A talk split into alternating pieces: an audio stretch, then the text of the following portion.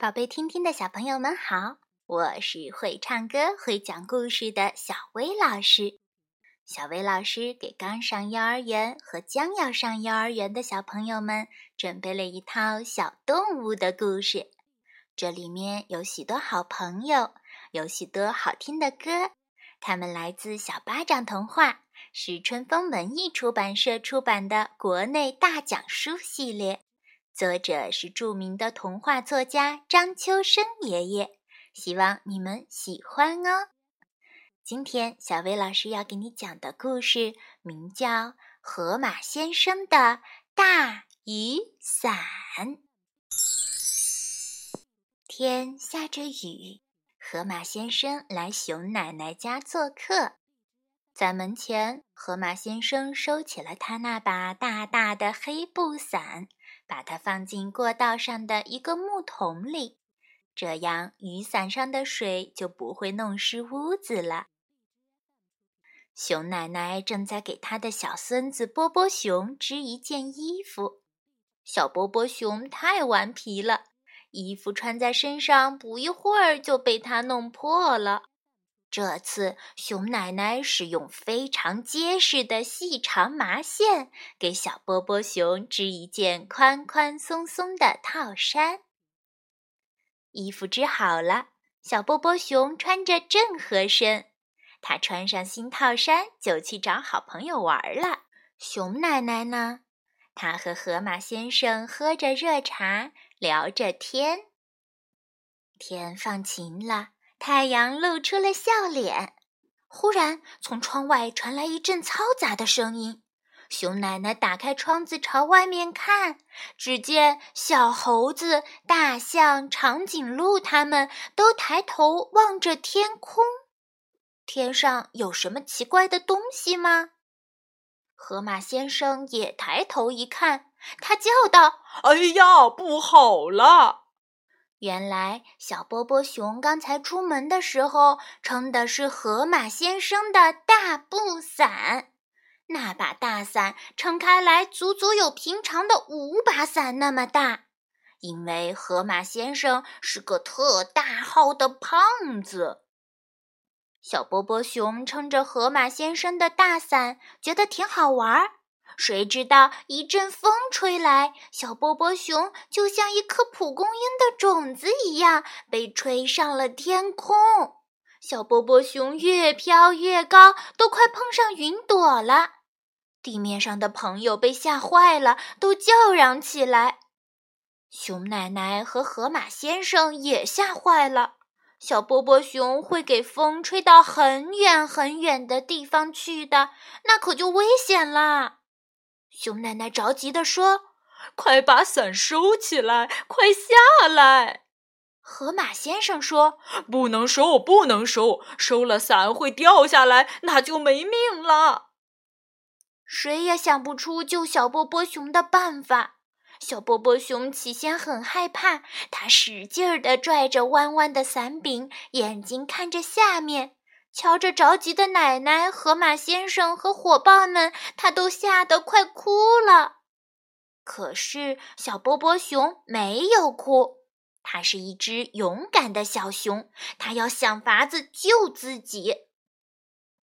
小波波熊突然瞧见自己身上的宽松线衫和脚上的大皮靴，他对奶奶喊道：“奶奶，你别着急，我想出救自己的办法了。”小波波熊用大雨伞的弯钩勾住自己腰上的皮带圈儿，他腾出两只手来，把奶奶刚织好的新套衫的麻线拆开来。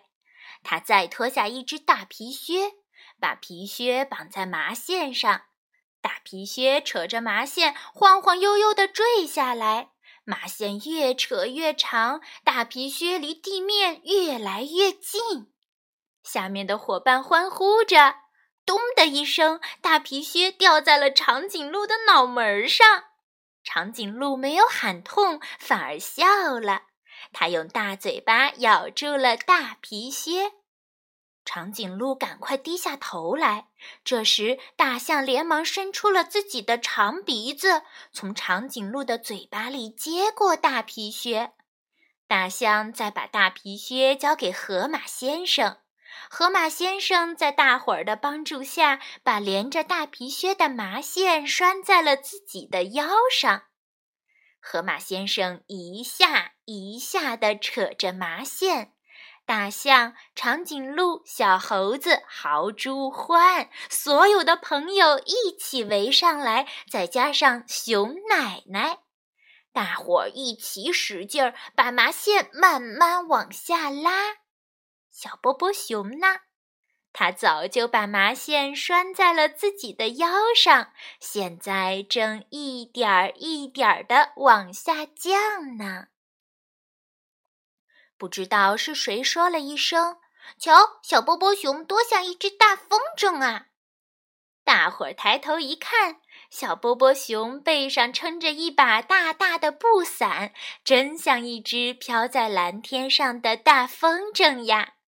伙伴们乐了。唱起了歌，小波波熊变成一只大风筝，我们用力扯啊扯啊扯，快把大风筝扯下来。